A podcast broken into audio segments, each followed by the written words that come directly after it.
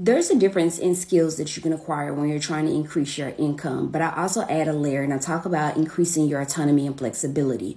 When we start thinking about skills, you divide them into two camps that's task based roles and knowledge based skills. Here's the danger a lot of people are in task based roles because they're still in phase one, phase two, or even maybe phase three of their career. And because you have like stage one through three skills, a lot of your skill set is task based. Well, what does that mean?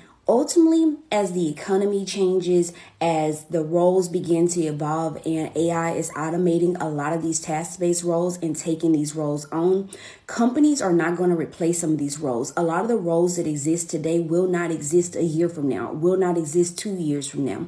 But what can you do? What you can do is start being very, very intentional about gaining knowledge based skills the type of skills that it's going to take to usher in this new wave of change.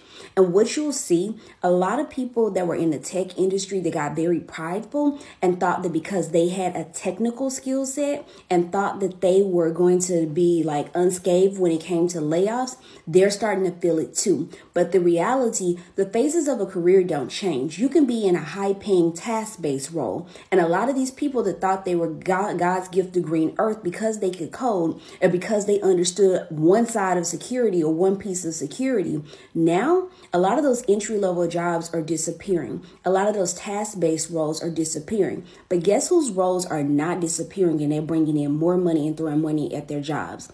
Those people that are above y'all, that understand value engineering, those people that understand process improvement, and people who are tech savvy that understand those pieces and how to manage people, those pieces will never change. So manage them, learn how to manage the machines, usher in that change, or learn how to manage the people. But you're going to have to learn how to manage. Short Cast Club